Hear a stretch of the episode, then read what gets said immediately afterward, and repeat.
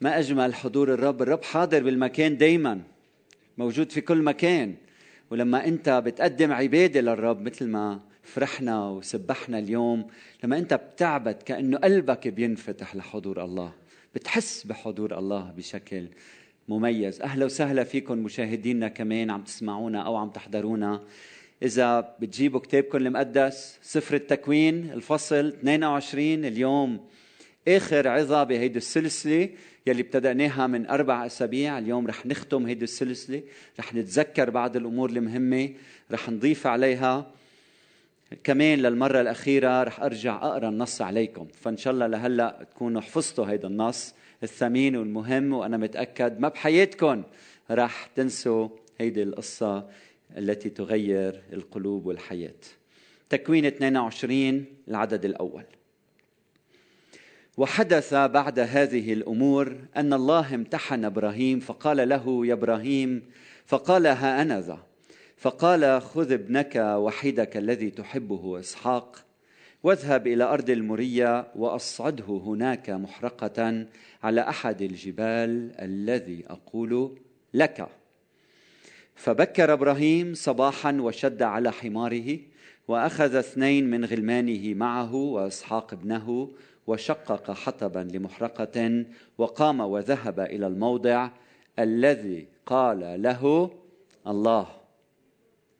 وفي اليوم الثالث رفع إبراهيم عينيه وأبصر الموضع من بعيد فقال إبراهيم لغلاميه اجلسا أنتما هنا مع الحمار وأما أنا والغلام فنذهب إلى هناك ونسجد ثم نرجع إليكما. فأخذ إبراهيم حطب المحرقة ووضعه على إسحاق ابنه وأخذ بيده النار والسكين فذهبا كلاهما معا. وكلم إسحاق إبراهيم أباه وقال يا أبي. فقال ها أنا ذا يا ابني؟ فقال هو ذا النار والحطب ولكن أين الخروف للمحرقة؟ فقال إبراهيم الله يرى له الخروف للمحرقة يا ابني. فذهبا كلاهما معا فلما أتيا إلى الموضع الذي قال له الله بنى هناك إبراهيم المذبح رتب الحطب وربط إسحاق ابنه ووضعه على المذبح فوق الحطب. ثم مد إبراهيم يده وأخذ السكين ليذبح ابنه. فناداه ملاك الرب من السماء وقال إبراهيم إبراهيم!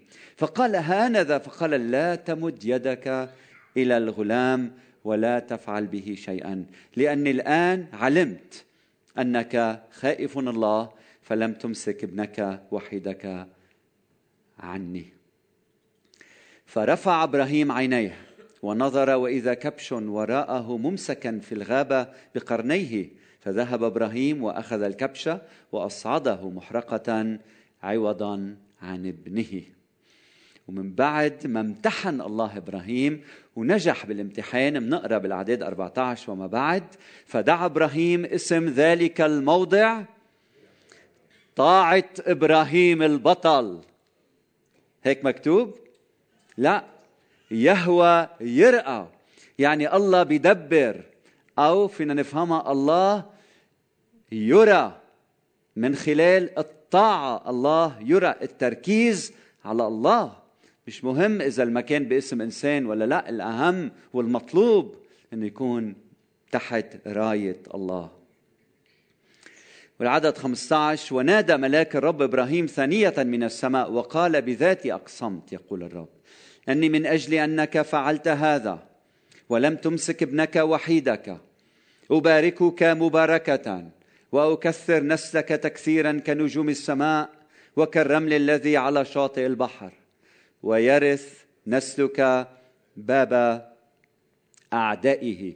يعني المؤمن بيعيش بغلبه مش لأنه بيغلب أعدائه ليس بالسيف بيغلب أعدائه كيف؟ بالطاعة والإيمان مثل ما شفنا بحياة إبراهيم. ويتبارك في نسلك جميع أمم الأرض من أجل أنك سمعت لقولي.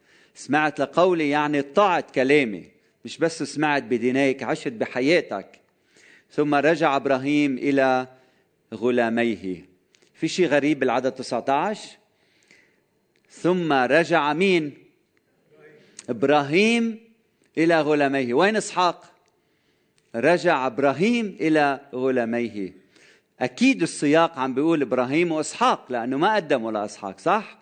لكن شو الراوي عم بيقلنا شو القصة عم بتقلنا عم بتقلنا الرغبة الصادقة في طاعة الرب كأنه تحقيق حقيقي للحدث. يعني رغبة إبراهيم الصادقة أنه يقدم إسحاق وكأنه فعلا حدثت ورجع إبراهيم بليه بس أكيد رجع هو وياه. لكن هالاستعداد هالرغبة للطاعة هالسعي نحو الطاعة بحياة الإنسان هي طاعة حقيقية. و... وإبراهيم قدم إسحاق لكن قدموا ذبيحة حية للرب مش للموت للحياة. وصار إسحاق مكرس للرب كل أيام حياته. فكان ذبيحة لكن ذبيحة حية. فقاموا وذهبوا معا إلى بئر سبع وسكن إبراهيم في بئر سبع وليبارك الرب كلامه إلى قلوبنا. سؤال اليوم شو بنتعلم من هيدي القصة؟ تعلمنا دروس عديدة لخصتهم ب 12 درس. كل درس دقيقة أو أقل أو أكثر شوي. ليه؟ لأنه نحن اليوم معودين على ال social media ومعودين على ال reels وال stories وكل وأكثر من 30 40 ثانية ودقيقة ما فينا نركز على أمر معين. فأحلى ما أقدم لكم ثلاثة بكل 10 دقائق وحدة حطيتهم 12 وحدة وكل وحدة تقريبا شي دقيقة أقل شوي أكثر شوي. لحتى تركزوا معي ونتذكر هالدروس وناخذ هالدروس معنا. كتابنا المقدس معنا معنا ورقة وقلم أو على تليفوناتنا فنكتب هالدروس قدامنا. الدرس الأول أخوتي الرب هو راعي الخراف. هو يباركك ويمتحنك. هودي تعلمناهم. ليش بيمتحنك؟ لأنه البركة العطية لتكون بركة بحياتك لازم تنزل بحياة شخص مقدس. إذا ما في قداسة بحياتنا البركة شو بتتحول لا لعنة؟ فضروري ربنا بده يباركنا. من هيك بيمتحنا تيشكل شخصيتنا. نحن نريد إله يعدنا بالبركات ولا نريد إله يمتحننا بالضيقات. لكن طريقة ربنا مختلفة. فخذ هذا الدرس معك. وعيشه بحياتك وتعلم إنه الله شو بيعمل يباركك ويمتحنك. ومش وأكثر من هيك بيباركك ويمتحنك ويؤمن يدبر المنقذ مثل ما شفنا. هلأ صرنا بختام هالقصة. يعني بوسط الامتحان بيأمن الخلاص لإلك. فبيدربك وبيأمن الخلاص لإلك. فكر بالنسر. وبالأفلام بنشوف هيدا النسر الكبير يلي على رأس جبل. وعنده أولاد هالصغار على بالعش تبعه. مع الوقت بطلوا يطلعوا جوانحهم. لما يكبروا جوانحهم شو بيعمل النسر؟ بيجي وقت بهز العش. ولما بهز العش بده هالفراخ الصغار يقعوا ولما بيقعوا بيصيروا نازلين وعم يجربوا يرفرفوا هيك ومش قادرين يطيروا. فبيجي النسر بوسط هالامتحان وبيرجع بيرفعهم. بيرجع بيساعدهم لحتى شو؟ يتعلموا على الطيران من دون ما يأذوا نفوسهم. طبعا هيدي القصة يمكن شوي مجازية ويمكن النسر مش هيك بيعلم اولاده لأنه شوي درست عن هالموضوع لأتأكد إذا مزبوط هالشي بالطبيعة. لكن هالفكرة هيدا المثل ليذكرنا أنه ربنا هيك بيعمل معنا. بباركك بعدين بيمتحنك. بوسط الامتحان تشوف حالك عم تغرق عم تغرق. جوانحك ما عم بيساعدوك. بيجي إلهنا وبيرفعك من جديد. فأجمل شيء تعيش تحت ظله بحمايته بحياتك. وهيدا بيخدني للفكرة الثانية. الدرس الثاني بوسط المحن الله بدبر بوسط المحن الرب بدبر ولما بيشتد الامتحان بنركض لعنده. لما بيشتد الامتحان منطيع وبعدين بنفهم. لما بيشتد الامتحان بنسمع صوت الرجاء اللي فينا يلي بيقول الله يرى له الخروف للمحرقة. بوسط الامتحان بشدة الامتحان بنرفع عينينا إلى فوق. منشوف الكبش يلي الله محضره لكل واحد منا. وهذا بيخدني للدرس الثالث. الدرس الثالث هو إنه الرب يريد الطاعة الكاملة. تعلمنا مع بعض تأجيل الطاعة هو منه طاعة مؤجلة إنما تمرد مبكر صحيح؟ وأكثر من هيك ربنا بده طاعة كاملة. نص الطاعة منا طاعة. الله يريد منا طاعة كاملة. كيف؟ تعلمنا مع بعض بالمحبة. حبنا للرب حبنا لبعضنا البعض والإيمان إنه إله صالح. وهلأ بنوصل لرقم أربعة. يلي أخوتي ما بينسى الرب يلي بيبني مذبح للرب في وسط البركات بيبني مذبح للرب في وسط الضيقات. يعني لما الرب يعطيك صحة وقوة ونشاط ومال وهونيك بتكون كريم مع ربنا ومع شعبه وبتخدم الرب وبتحب الرب وبتبني مذبح لإله ما بتنسى بتحط الأول بحياتك لما يجوا الضيقات بالحياة ولابد من الضيقات شو بنعمل؟ كمان بنبني مذبح للرب كيف بنعرف هالشيء؟ إبراهيم بني مذبح للرب لما ربنا قال له بدي أعطيك ولد. ولما الرب قال له بدي اخذ الولد بني مذبح للرب. آمين؟ عظيم. الدرس الخامس. إسحاق شاف الإيمان وين؟ بالبيت. مش بالهيكل بالبيت بالبيت. لما أولادك بيشوفوا الإيمان بحياتك بيسلكوا وبيتبعوا الرب يسوع المسيح بيتبعوا الإله يلي بتعبده. فسلوكك وحياتك بالبيت شيء كتير مهم والسؤال لكل واحد منا هل فيك يرون يسوع؟ هل فيك يرون يسوع؟ رقم ستة لما العطية بحياتنا بتاخد مكان المعطي بيجي الامتحان صح؟ بيجي الامتحان تيهز كيانك لحتى تتذكر إنك تخلي الرب اولا بحياتك اولا بحياتك اولا بحياتك. فخلي الرب اولا بحياتك وشوف ما الحياة بتعيشها معه. إياك تعمل العكس. إيام تاخ... إياك تاخذ العطية. ممكن ولد ممكن بيت ممكن وظيفة ممكن مال ممكن تأثير معين. تاخده وتحطه الأول بحياتك بتخرب حياتك. رقم سبعة. ربنا تعلمنا بيمتحن أعمق ارتباط عاطفي لديك وبوسط هيدا الامتحان بيسألك هل أنت مستعد أن تحب الرب إلهك من كل قلبك ومن كل نفسك ومن كل فكرك ومن كل كيانك؟ وإذا بتقول له نعم يا رب الله حدك الله معك. الله يريد الخير لك باستمرار. يريدك إنك تحبه. هو أكثر من أي شخص آخر. رقم ثمانية الإله يلي منعبده أخوتي منه إله دموي.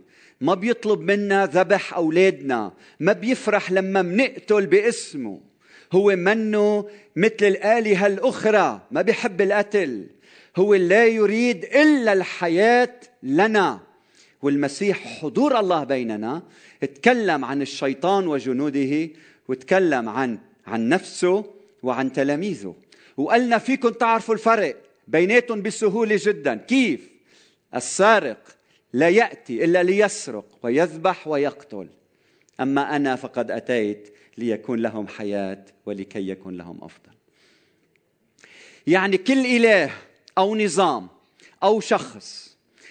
بيسرق حريتك بيسلب إرادتك بيعتقل ذهنك بيمنعك عن التفكير بأيدك بعلمك إنك تذبح الآخر إنك تقتل يلي بيختلف عنك معك بالرأي. تقتل كل متمرد تقتل كل كافر تقتل تقتل تقتل. هيدا من الشيطان هيدا آلهة العالم. هيدا مش الإله يلي هو إله العهد يلي كشف عن ذاته لنا بالرب يسوع المسيح. أما أنا فقد أتيت لتكون لهم الحياة ولكي يكون لهم الأفضل. فهيدا الفرق بين هالإلهين. طيب رقم تسعة. الدرس يلي تعلمناه وبنتعلمه إنه الله دائما بيتدخل بحياتنا بالوقت المناسب. ما تنسى هيدا الدرس. الله مش مستعجل. هزيع الرابع لما بده بيعلن عن نفسه. اوعى تفكر هو غايب عن مسرح التاريخ. هو حاضر وبالوقت المناسب يتدخل. والدرس مع اكتمال هيدي القصة هو لما بيتدخل دايما بيتدخل بالرحمة والنعمة. بيتدخل بالغفران. لما بيجي بيزورك بيزورك بالرحمة والغفران.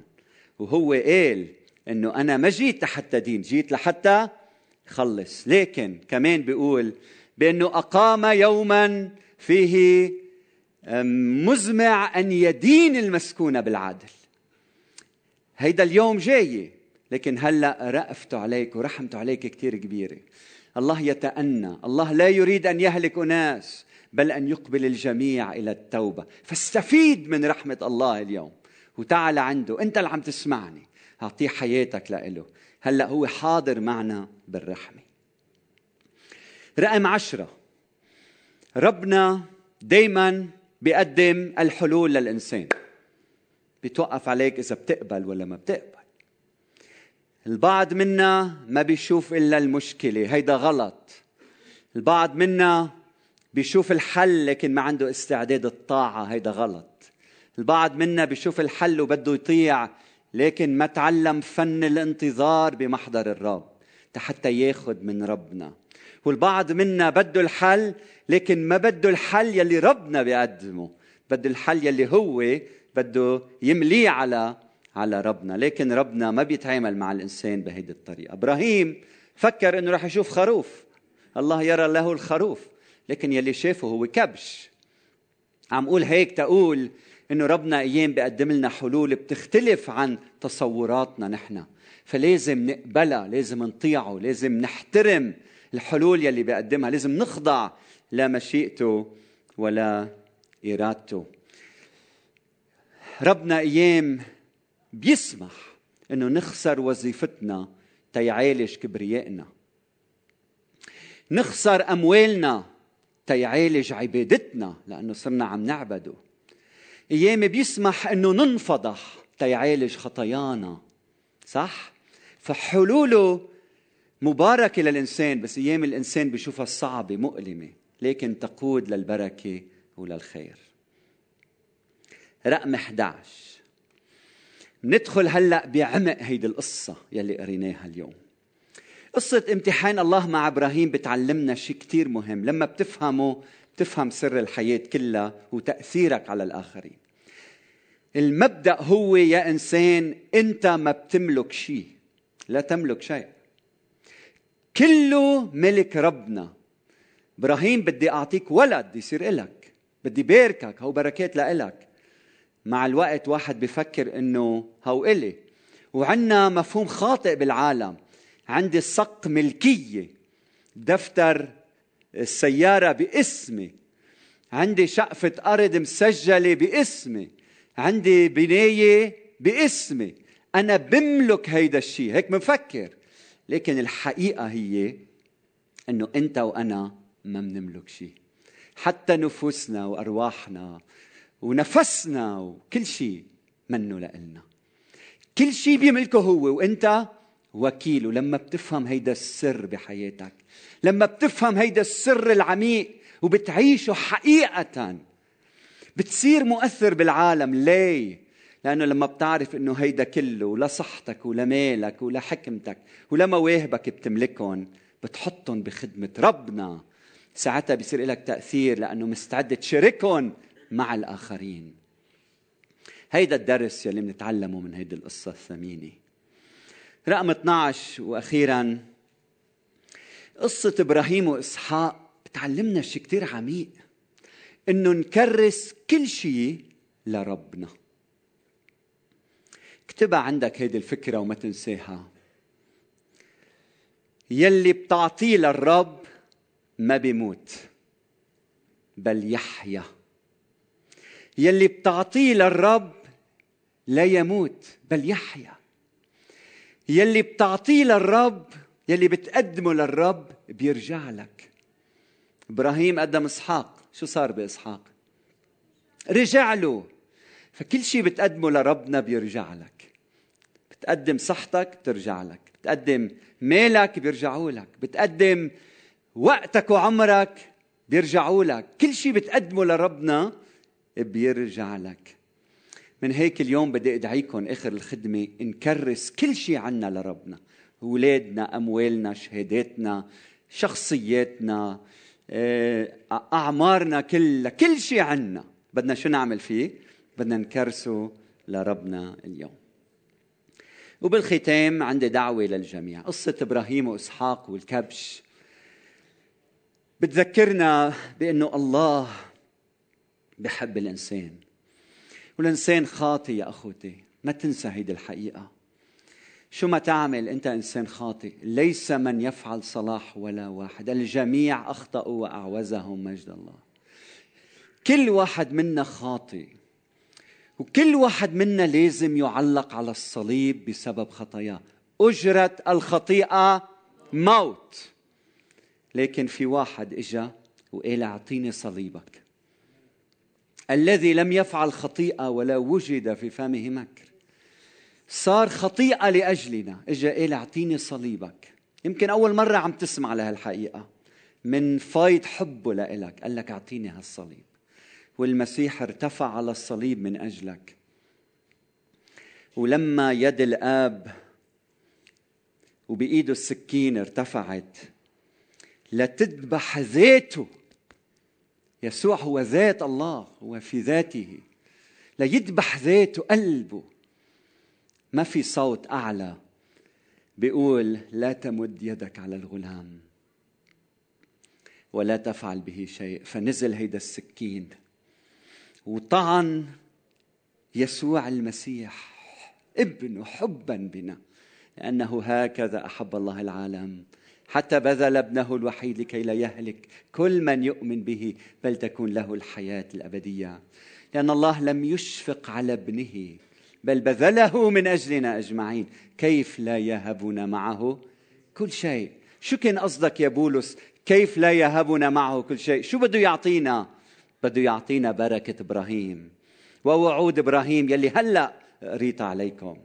من هيك بدي أرجع أقرأ تكوين 22 بس هلأ بدي أقريه من بعد الصليب من بعد ما صنع يسوع الفداء من أجلنا. وقال بذاتي أقسمت يقول الرب. اسمعوا لكل كلمة.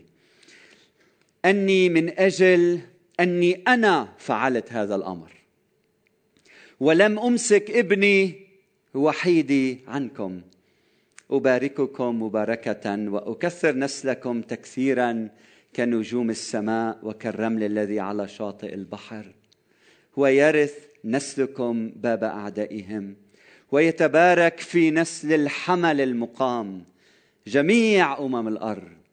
من أجل أن ابني يسوع سمع لقولي وأطاع حتى الموت موت الصليب.